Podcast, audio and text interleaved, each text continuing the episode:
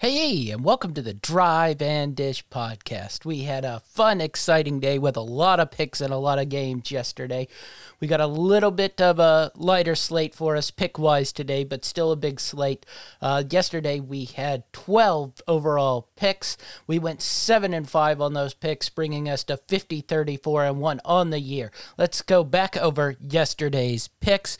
We had Rutgers minus the 4 versus Syracuse. That was a winner.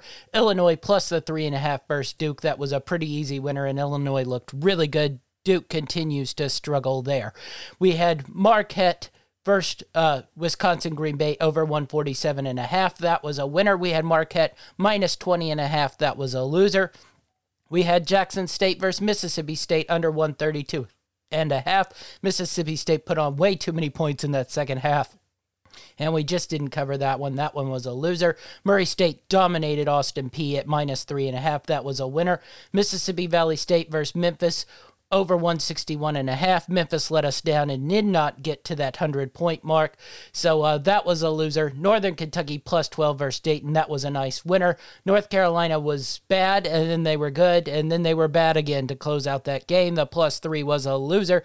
Iowa really shot the ball ridiculously well to pull that one out. Detroit did not have their game yesterday. Plus three and a half versus Kent State was a loser and they played awful. Maryland, Baltimore County plus one versus Delaware. Delaware was a winner, and they went on to play pretty well in that game and win by six. And Miami and Florida versus Purdue. Miami, Florida plus the two and a half. Terrible first half, ridiculously good second half. Uh, pulled that one out and uh, got the win there. So uh, 7 and 5 yesterday, 50 34 and 1 overall on the day.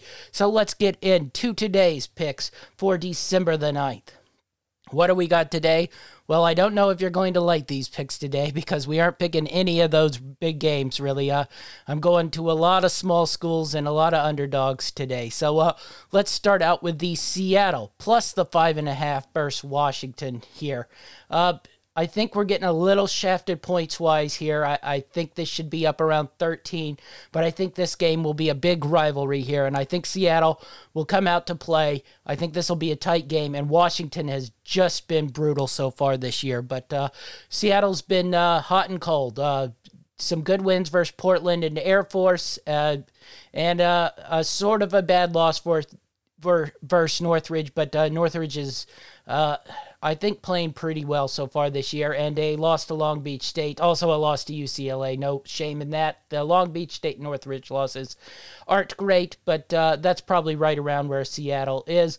We think this will be a tight game. Washington has been awful this year. Losses to Baylor, Riverside, and Utah, and none of the games have really been close. So, uh, despite getting us a little bit lower point total than I liked, I, still like Seattle. Uh, plus the uh, 11 and a half there. Next up, we're going to Pepperdine minus three and a half, and uh, we really like this Pepperdine team, and we think they're a better team than Cal. And uh, this minus three might throw you, but I think this line should be around six or seven points.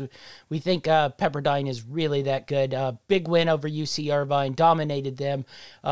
Tight three overtime thriller loss to UCLA, a tight loss to San Diego State, two really good teams that are elite teams and will probably be in and around the tournament. California, I do not think is a very good team. They haven't had a good year so far. Uh, losses to Oregon State, Arizona State, and UCLA. Uh, their wins are Nicholls State only by 11 points and a Division two opponent in Northwest. So uh, I really like the Pepperdine minus three here. I think they're a much better team, and I, I look for them to really uh, put it on uh, California here. Next up, it'll be a fun one. Eastern Illinois uh, minus the three and a half versus Evansville.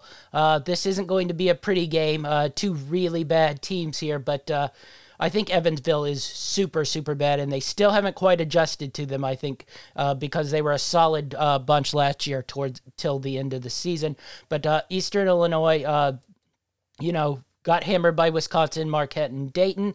Uh, had big wins over the, probably the worst team in uh, Division One college basketball in Chicago State, and then uh, a nice uh, two overtime win over Green Bay, and uh, matched up versus a terrible Evansville team who just has been dreadful. Uh, got pounded by Louisville, got pounded by uh, UT Martin, and then uh, a loss to Prairie View A&M. So I just I don't see any hope in this Evansville team, and I think this uh, spread at three and a half. I, I look for Eastern Illinois to dominate that game.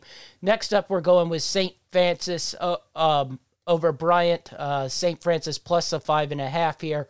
It's not a great line considering they uh, just played and Bryant won by about uh, 20 points. But uh, this back to back game thing has happened a bunch so far to start the uh, year so far. And uh, it's gone one or two ways. Either the game sort of goes the exact same way as it did before, or even better, it goes to the other team who just played. So uh, we're going to try to ride that. We think St. Francis uh, will be able to defend themselves at home and cover within that five and a half points versus Bryant. And uh, last but not least, we go with a late night game. Oregon minus 26 and a half versus FAMU. Uh, really big spread. I don't usually like to take these, but uh, I just feel like uh, FAMU coming into Eugene uh, won't have many legs. Uh, this will be a domination game for Oregon. They'll run up the score pretty good.